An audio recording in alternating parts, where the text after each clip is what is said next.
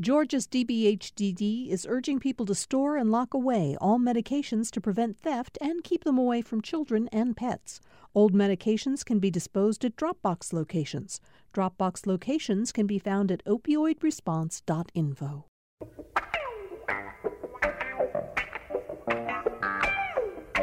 Welcome to another edition of Political Rewind. I'm Bill Nigut. Glad to have you with us on this Tuesday, April 13th. We're going to talk today about a subject that has been much in the news in Washington, around the country, which is the filibuster, tool used in the United States Senate uh, that has gained a lot of attention because of the possibility that Republicans are able to use it right now to block uh, some of what Joe Biden is hoping to accomplish as president. And we've got just a phenomenal panel to talk about this subject. Um, so I want to start by giving you a personal story. I, I, think that my first encounter with the filibuster was not in a government class or a civics class. I think the first time I learned about the filibuster was when I was probably 10 or 11 years old, sitting up late one night watching the great Frank Capra picture, Mr. Smith Goes to Washington. Jimmy Smith playing Jefferson Smith, a young, naive senator, freshman elected um, by accident to come to Washington, is trying to protect land for a boys' camp that means so much to him. And he is thwarted time and again by powerful interests that want that land for development. So Jefferson Smith, Jimmy Stewart, decides to lead a filibuster to try to take the time needed to get out word to the people of his state why what he wants to do is so important. And in the climactic scene, Jimmy Stewart finally, after what, 24, 25 hours without stopping, finally gives in. We'll listen to just a little of that right now. You all think I'm late. Well, I'm not late. And I'm going to stay right here and fight for this lost cause. Even if this room gets filled with lies like these. And the Taylors and all their armies come marching into this place. Somebody will listen to me. And he collapses on the floor of the Senate. Well, the filibuster has been not uh, hasn't been used, I don't think, for such idealistic purposes over the years since then, and right now it is especially contentious. So we're going to talk about its history and about where we're headed with the filibuster today. It's Tuesday, which means uh, I'm joined by my Tuesday partner from the Atlanta Journal Constitution, senior reporter Tamar Hallerman. Tamar, we should of course point out that you covered the United States Congress uh, for a long time in Washington before moving to Atlanta. So you're well aware of the traditions and the rules of the U.S. Senate. Absolutely. And I think the first time I became aware of the filibuster was also watching that very same movie. And when I first arrived on Capitol Hill um, in the early years of when Obama was president, seeing the way it was used in such a different way um, it, it's so often now it is not that talking filibuster um, that became so famous. It's often a, a, very quiet, kind of behind the scenes thing, and you might not even realize it's happening sometimes. So I can't wait to dive in today. I agree. I'm really thrilled that we're joined uh, also for our conversation by former United States Senator Saxby Chambliss, uh, who served two terms in the U.S. Senate after four terms in the U.S. House. Um, Senator, thank you so much for being here. And a very quick note, uh, because this hasn't been private, it's been covered by the media. Um, you've now completely recovered from a very small stroke that you had, uh, I think, last month. And we're so happy that you're back to full health and uh, with us today. Thank you very much, Senator. Well, thank you, Bill, and uh, I appreciate uh, your comment relative to uh, my medical issues. And uh, boy, thanks for all the prayers and the thoughts of your listeners that I um, I received. That uh, let me tell you, I am living proof that prayers work. So uh, look back I'm back in the game, and looking forward to again um, visit with you this morning. Uh, you were you were in the U.S. Senate at an important moment uh, when Harry Reid, uh, through a procedural motion, was able to change one aspect, one rule in the Senate. We're going to talk about that as we move forward, uh, but uh, his change uh, says something about the unintended consequences that can come out of tampering with traditions like the filibuster. We'll get to that a little later in the show. Oh, back with us again, uh, professor of American history, chairman of the history department at Emory University, and the Jimmy Carter Professor of History, Joe Crespino. Joe, how have you been? Uh, been good, Bill. Thanks so much. It's always a pleasure to be with you. You know that that clip you played of Jimmy Stewart. It just uh, I'm going to have to write a lecture about that. You know, I mean, it's fascinating. You know, that movie came out in 1939, same year as Gone with the Wind, and that line just that you played. You know, we talked about fight for this lost cause. It's interesting uh, how those two films kind of can be paired together to think about it, kind of the the broad popular romance about the South that existed in the 1930s and 40s. And, and I think if you think about how the filibuster was used in that period to frustrate efforts to pass civil rights legislation, it, it, it's, it's an interesting context in which to think about that film. I, do want to be careful uh, before I introduce our final uh, panelist to point out that um, that uh, Jefferson Smith, the Jimmy Stewart character, came from a Western state and was using lost cause in a very different context than it's used in Gone with the Wind. But uh, it is an interesting thought, Joe. We are joined today for the first time by Steven Dennis, a Washington correspondent for Bloomberg News, uh, covers the U.S. Senate's covered Congress, the White House. You've been with Bloomberg. Uh, you said, Steven, for since about 2015, and before that with uh, CQ, with Congressional Quarterly, Roll Call you have a long history of covering Washington, yes? Yeah, so about 15, 16 years now, and uh, you know, every every year it seems to get a little bit more partisan and a little bit, uh, you know, the, the the two parties don't talk to each other all that much anymore. I mean, when I got there in 2005, there was still at least uh, on a lot of big things, including the filibuster some bipartisan groups that would get together, like the Gang of 14 that put off the nuclear option. Um, and uh, you had folks like John McCain going over and talking to the Democrats and trying to prevent these big blowups. And, uh, you know, so I've sort of seen it go from that, where Republicans almost went nuclear in 2005 and 2006, two years later when the Democrats did, and and now you know you, you have uh, sort of a new situation where most Senate Democrats right now, I think, would vote to get rid of the filibuster entirely. Yeah, and we're gonna we're gonna get into that, but I want to point out, Steve, that you have we have with us today a wonderful example of someone who worked tried to work across the aisle uh, in Senator Chambliss um, uh, as part of the Gang of Eight, among other things. Senator working hard on trying to find a way to pass an actual immigration reform uh, bill. So you're no stranger to working across the aisle during your two terms, Senator. Yeah, and uh, that's very, very honestly one of the great things about the filibuster because it makes Republicans and Democrats uh, sit down and negotiate. Uh, and what I found during my 20 years of public service that when one side or the other is uh, solely responsible for passing of whatever matter. Um, the, the the bill is not would uh, it would have been better if there had been negotiations and bipartisan passage uh, of a bill. And um, I know we're going to talk talk in the the the weeds relative to the filibuster, but um, that is still, particularly on the legislative calendar now, requires Republicans and Democrats to sit around uh, sit around and talk, just like Steve just uh, uh, referenced.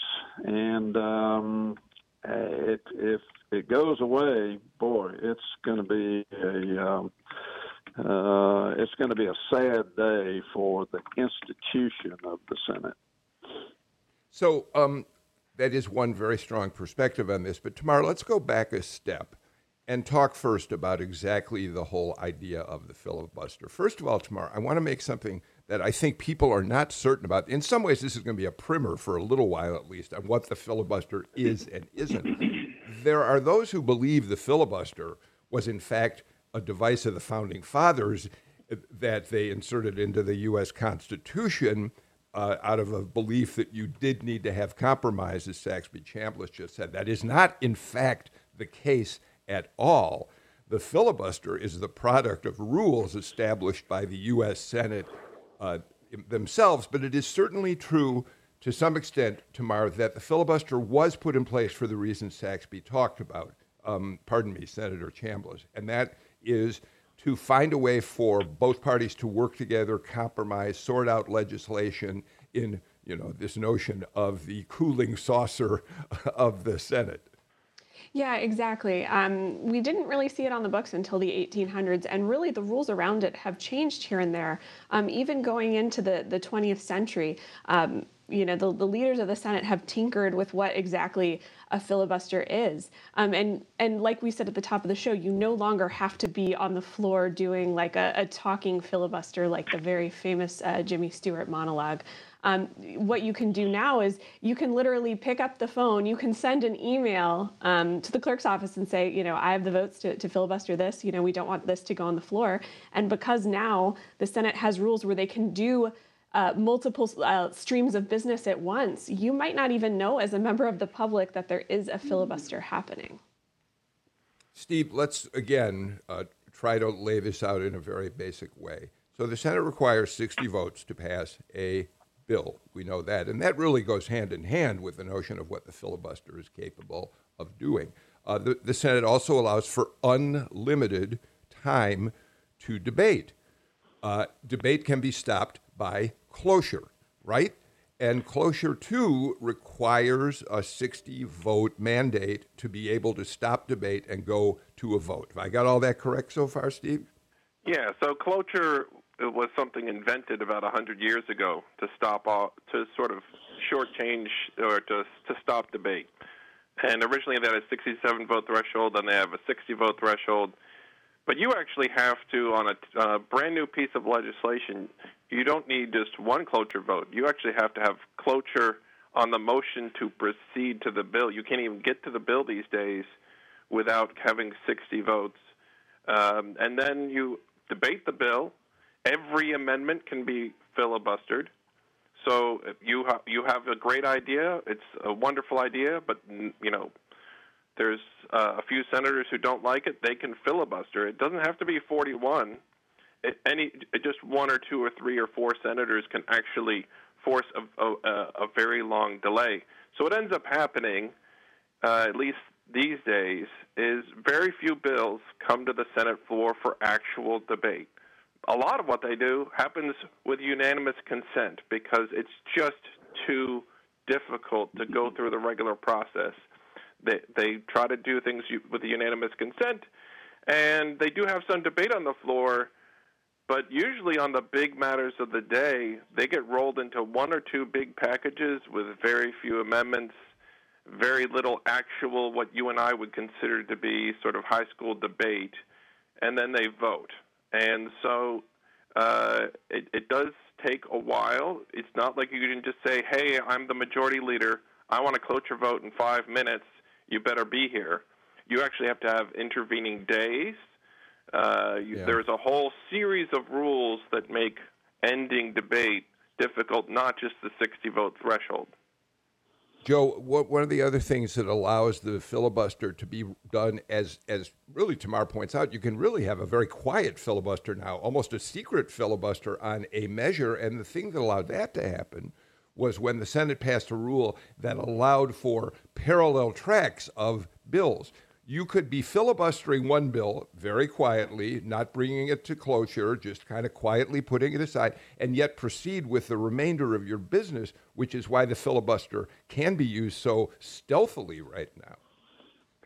That's right, Bill. It's great to hear Steve lay out that recent history. And what's interesting about this whole discussion is just how recent many of these changes have been. They've been since 1975, and they've become incredibly baroque in the way that, that these things have been used. But as what Tamar's already referenced twice is this uh, movement afoot now to, to return to a talking filibuster. And if you look at the kind of classic filibusters, the actual ones, not the fictional ones that you were referencing early, but the actual ones, you know, they required a tremendous amount of coordination. And and there's a great argument about, you know, that small changes can make a difference. And there should be a high cost for prolonging debate and for gumming up the work of the Senate. You know, if you look back at, say, a, a, a filibuster like 1960, 1960 there was a filibuster over civil rights legislation.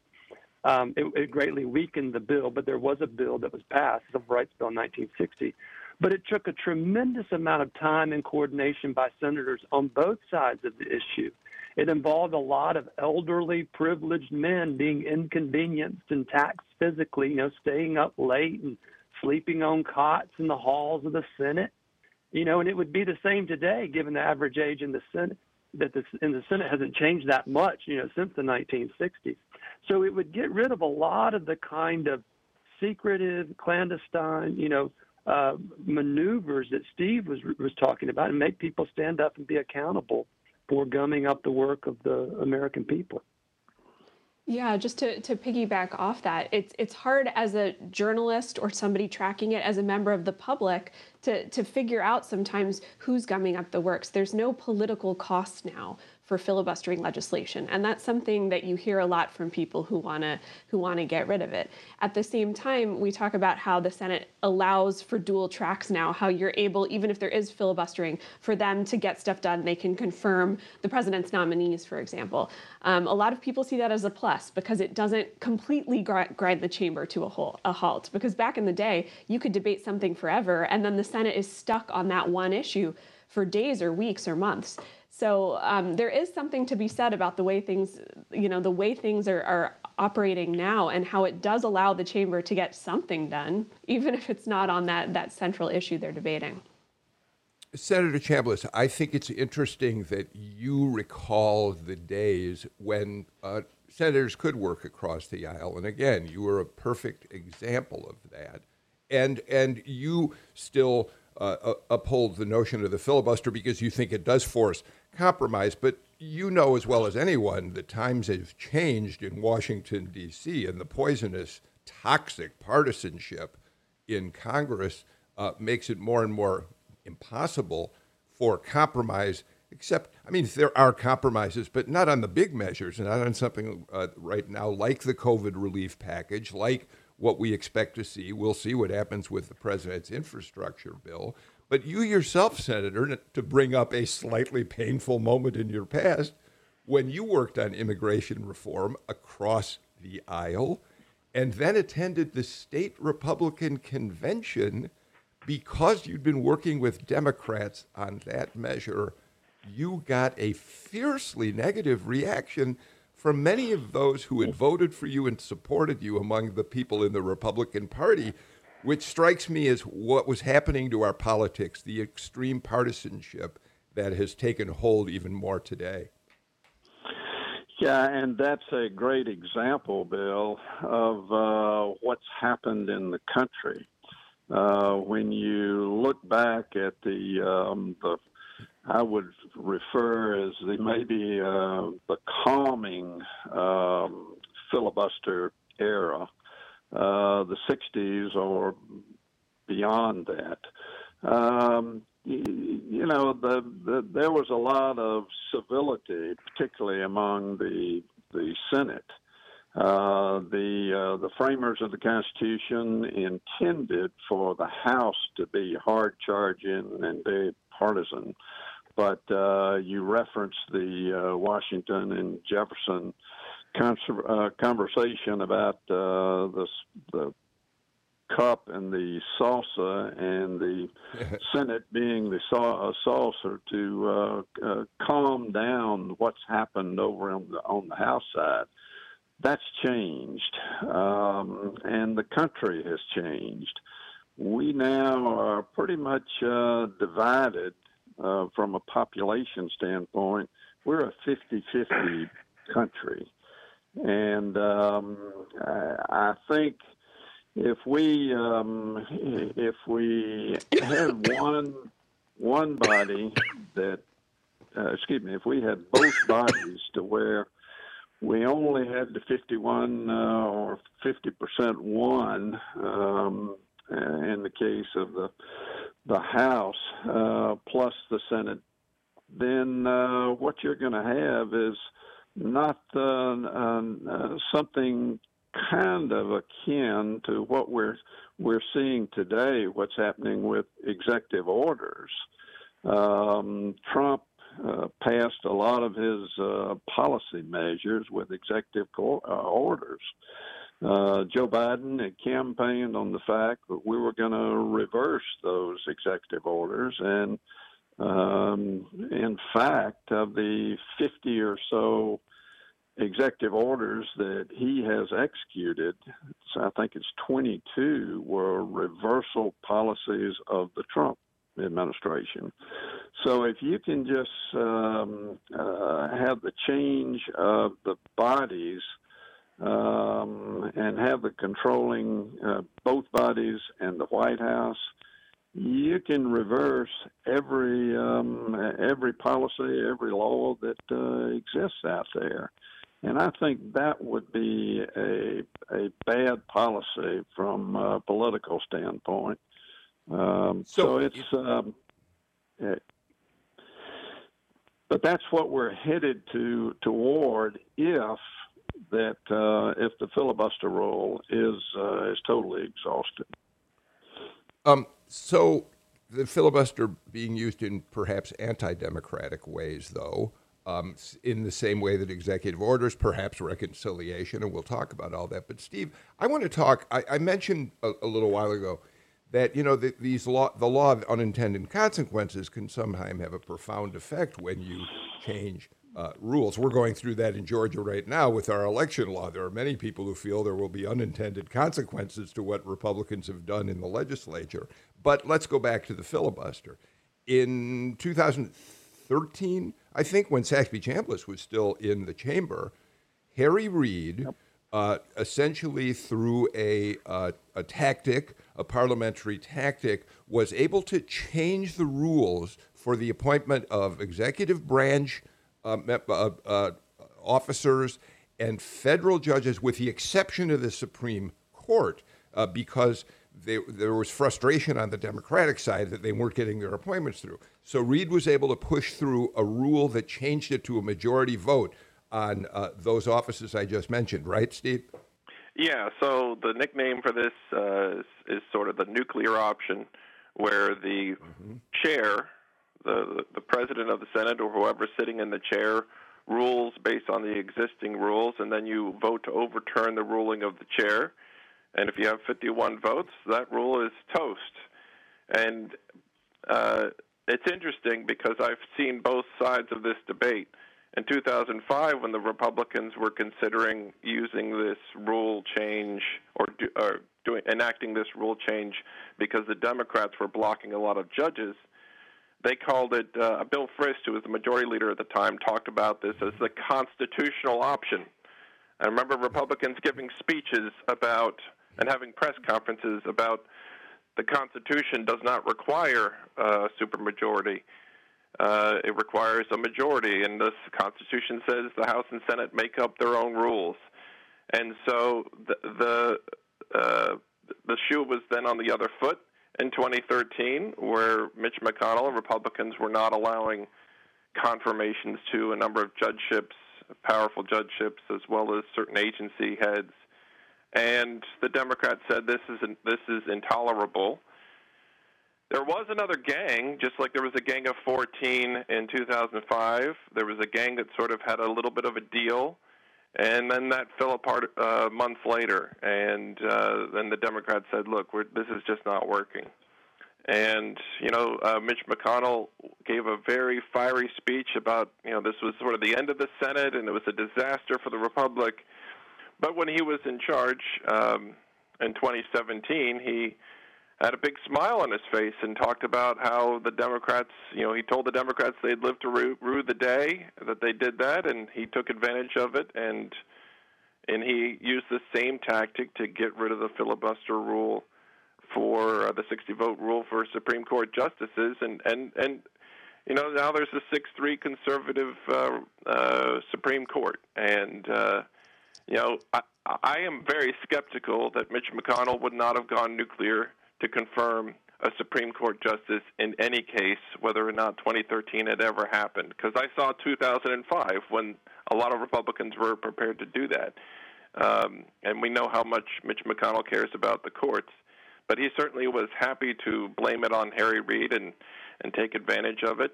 But, you know, even now, when there is no 60 vote threshold, there are filibusters every day over executive branch mm-hmm. nominees. It's just it's a 50 mm-hmm. vote threshold, but you still have to run the clock. You still have to go through all these procedures. You still have to have a cloture vote.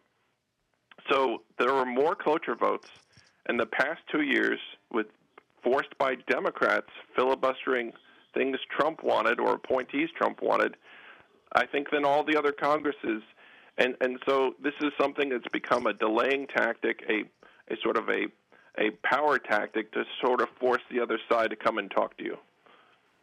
Um, I do need to get to the first break of the show, uh, but when we come back, Joe, I, would like to start with you, uh, uh, going back in history a little bit. You've already talked about 1960.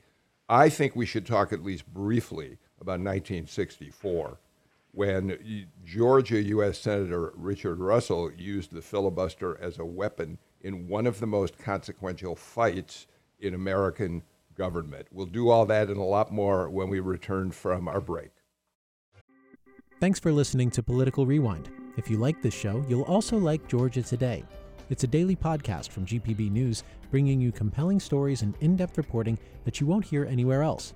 Join me, Peter Biello, for this quick and convenient way to get the best of GPB News' extensive coverage of the topics that matter to you, delivered directly to your device every weekday afternoon.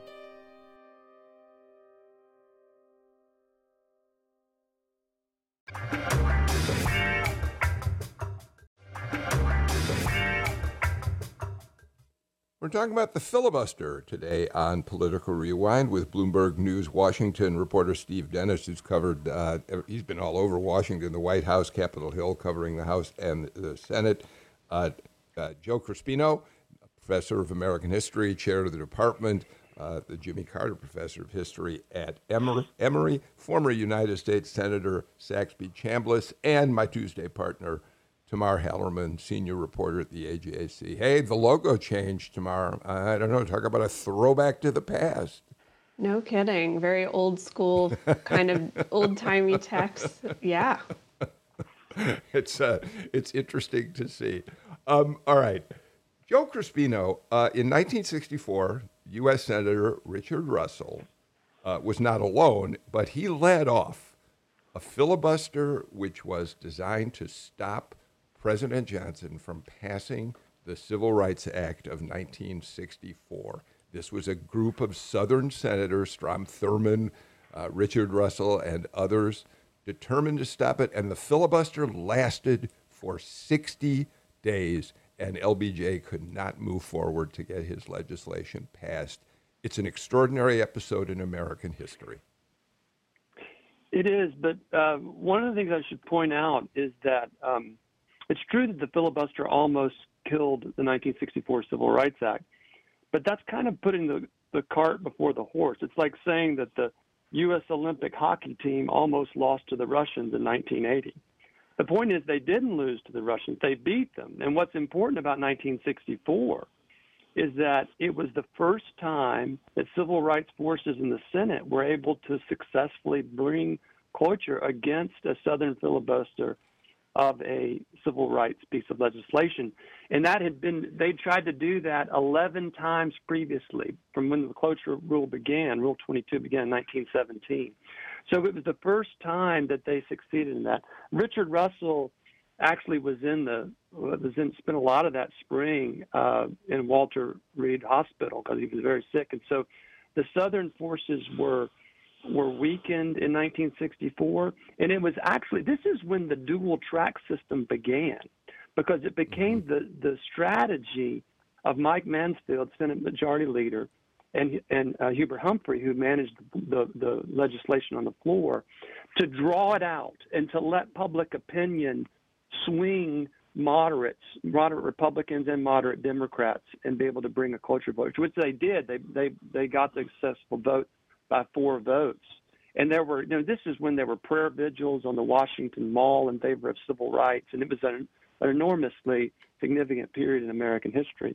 But what's interesting about Richard Russell, if I could just say one more thing, Richard Russell, you know, was the dean of the Southern Caucus, it was called, and he's the one who organized so many of those filibusters that were successful earlier in the 40s and the 50s.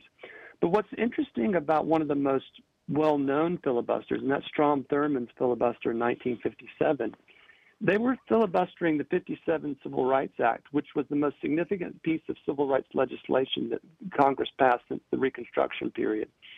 And it was greatly diluted, but the Southerners did not filibuster. And, and, and Richard Russell organized them so they would not filibuster that bill. He wanted to give a victory to the majority leader, his mentor, Lyndon Johnson, because he wanted to help position Lyndon Johnson to run for the presidency in 1960. So the senator, the, the Southern senators didn't filibuster in 1957. Strom Thurmond did a, mm-hmm. a one-man lone filibuster that really irritated and, and, and put his fellow Southerners in a terrible position back home politically and got him into a lot of trouble. He was not a very popular uh, person among his Southern colleagues in 1957 for doing that filibuster when he spoke for uh, 24 hours and 18 minutes and set the record for the longest filibuster.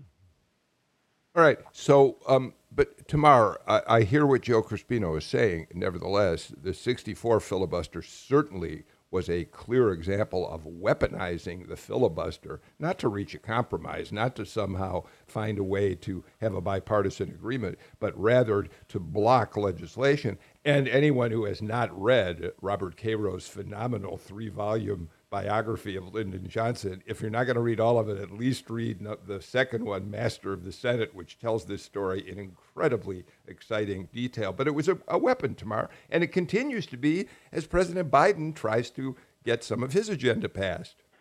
Yeah, and it forced all, all the folks who were in favor of the Civil Rights Act to really kind of hustle behind the scenes to cobble together a coalition um, which they were able to do at the end of the day. Hubert Humphrey, um, the, the, the Senate whip at the time, and then you had the Senate Minority Leader Everett Dirksen um, from from Illinois, and eventually they were able to cobble together 71 votes, enough to overcome this filibuster.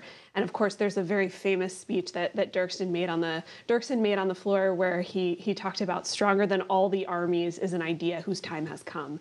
And certainly. Yeah I think that the social forces in the country kind of helped push a lot of folks to get to yes by that point. Uh, Joe, Joe, and then I want to get you, Steven. You know, I'm yes. a school teacher, so I'm going to have to correct the history. I'm going to get in the weeds with you, but you know, Caro's talking about the 57 uh, filibuster. Oh, you're right. Not the 64 one. Thank in you. In fact, Robert Thank Caro you. hasn't even gotten to the 64 filibuster yet. He's yeah. still waiting. You know, he's still writing.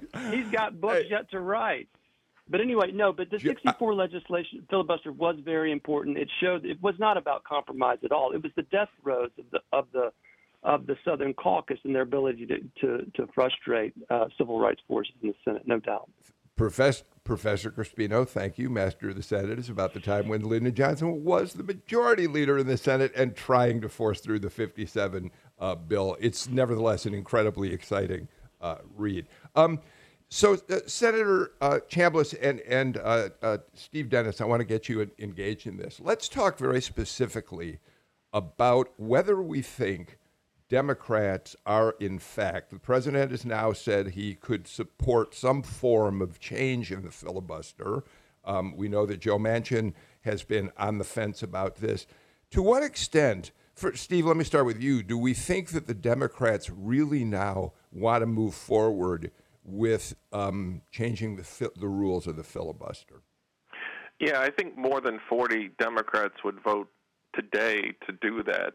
Um, probably close to 45, 46. There'd be there'd be a lot of Democrats who don't necessarily want to take that step, um, but you know, there's a very long list of Joe Biden's priorities that actually were Barack Obama's priorities that did not become law in large part because of the 60 vote threshold. You know, the minimum wage hasn't gone up from 725. The last time the minimum wage was voted, got an increase in the Senate was in 2007 after Nancy Pelosi attached it to the Iraq War funding bill. Uh, so it's been at 725 for over a decade. The gun background check issue was filibustered after Sandy Hook. I think there were 54 votes for it. Well, 54 is not 60. Union rights, immigration, the DREAM Act was filibustered in 2010.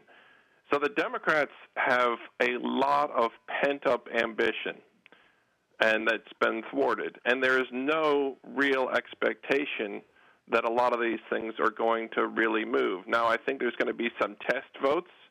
Chuck Schumer has promised to bring up gun background checks. That's going to be an interesting test for the Senate. Uh, Joe Manchin, who is sort of the leading defender of the filibuster among uh, Democrats, says he won't get rid of it or weaken it under any circumstance. Well, right now he's negotiating with Pat Toomey of, of Pennsylvania and other Republicans to try to get uh, background check expansion legislation so that if you go and buy a gun, pretty much no matter who you buy it from, you have to get a background check. Right now, there are ways around that. So uh, it, it will be very interesting to see how what the Republican strategy is. If they start giving some victories and some compromises on some of these issues that have been intractable, where there's been no legislation for 20 or 30 years of any real consequence, that would be an interesting thing. Um, and so I think this is the real question here for this Senate. And, you know, right now they can do reconciliation. It's an extremely painful process. There are so many things you can't include in it. Things that would make sense if you're trying to implement something. You would need regulations to go with that. You need things that might make sense go up against this thing called the Byrd Rule, named for former West Virginia Senator Robert Byrd, who in, who wrote it in the 70s um, and the 80s, and and suddenly you can't do the minimum wage. Suddenly you you know you get you get to the floor and suddenly your bill looks more like Swiss cheese than something that would actually make sense um, as an as a new law. So I think this is something that is coming to a head this summer. Whether or not there are going to be some bipartisan compromises and I think also I think Joe Manchin is trying to force those bipartisan compromises together, and we're starting to see some talk on infrastructure. This big multi-trillion-dollar package. I think Joe Biden realizes that he's only got a 50-50 majority, 51-50, and he is at least reaching out to Republicans and hoping he can come come up with a deal. Senator, um, so the, Steve makes an interesting point. There is some thinking that maybe Republicans mm, on, on, guns, particularly, could find a way to give ground. They could reach some kind of compromise on legislation to pass a bill that might tamp down some of the enthusiasm those 40 plus Democrats have for ending the filibuster. Um, but one way or the other, it seems to me that you are in the camp of those saying, look, it may be in Democrats' interest right now to do this uh, with their legislation, but watch out, Democrats, when Republicans are are are back in the White House. Uh, you haven't opened the door for an awful lot of uh, again unintended consequences. And that's exactly what will happen. Um, I'm on the record for uh, very forcefully uh, in opposition of the action of Harry Reid in 2013. Uh, I thought mm-hmm. that uh, minimized the um, the institution. Likewise, I was very uh, in opposition of what uh, Senator McConnell did in 2017. Um, the Senate just is um, it, it's been the envy of parliamentary action around the world. And um, these type of, of actions to make changes in substantive, long-standing rules, uh, they minimize the, uh, the, the institutions. So uh, I um, uh, obviously I do think that um, that it, as Joe um, alluded there, eventually you can get through the the maze of uh, the filibuster. It's different today than it was in '64, um, but still, there um, you even. I remember uh, uh, an anecdote uh, back in 2012, I guess, or 2013, 13, I guess uh, when um, Ted Cruz was filibustering um, the uh, uh, Obamacare. Well, the the Democrats are in majority, uh, and we go to our meetings every afternoon, and there some of the even um, Ted's ardent supporters would stand up and say, Ted, I, I appreciate what you want to do, but um, the Democrats are in majority. How are you going to get 60 votes to uh, to do what you want to do, which is to um, reverse uh, uh, Obamacare? Uh, we couldn't do it.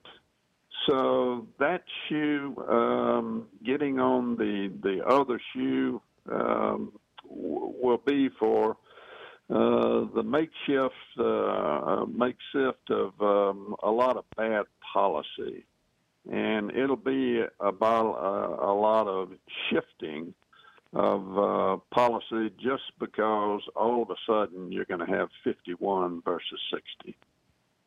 Tamar, that that uh, Cruz filibuster, which ran I think 20 plus hours, was he became notorious for. That was the green eggs and ham filibuster. Yes. right? Yes, yes. Um, and Senator Chambliss is right. There, there is a ton of discussion about what the Senate would look like if the filibuster goes away. It's going to be head spinning. It'll be just like the House, um, or just like what we see with these new presidents coming in with executive orders. Uh, you know, when whichever party's in the majority is going to push through everything they want at breakneck speed, they're going to you know, Republicans will repeal Obamacare and do all sorts of things on gun rights and immigration. And then the Democrats get in, they'll immediately try and reverse all of that. So, you know, the parties will get what they want. You'll you'll appeal to the bases, but I think um, there will be a ton of whiplash also um, in terms of just what people are trying to do and how quickly they'll be able to do it.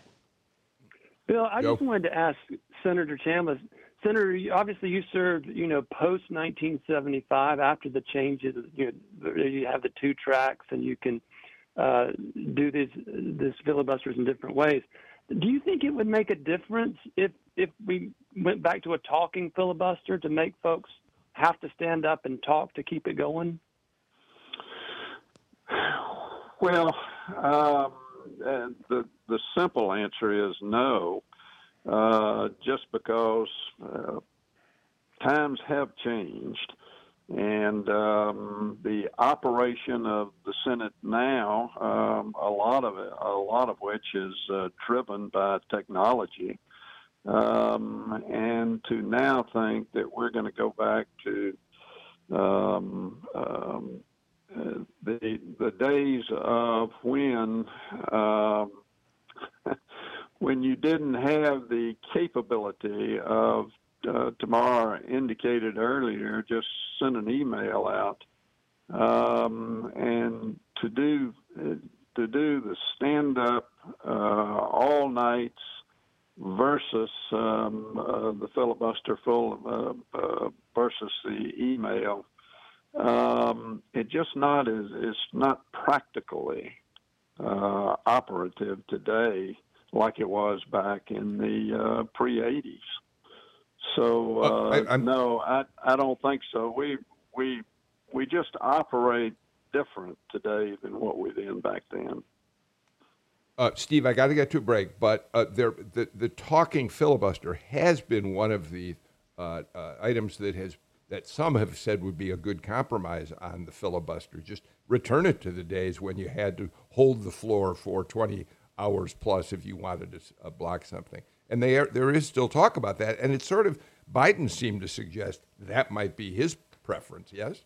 Yeah, and even uh, Joe Manchin in a hallway interview talked about making it painful So there is there are uh, talks right now about whether they can force uh, people to hold the floor in one of these upcoming bills, maybe on guns, maybe on something else, maybe on voting rights. That's the big one coming up is the voting legislation. There is zero chance the Republicans are going to allow that to pass, and the Democrats might want to make a show of having a bunch of all-nighters in a row and forcing late-night votes and, and all the rest. Um, so that's something that, that you know is going to be a very sort of big test coming up is whether they will Okay, force get- a talking filibuster. I apologize, Steve. Um, we've got to get to our final break of the show. We'll be right back.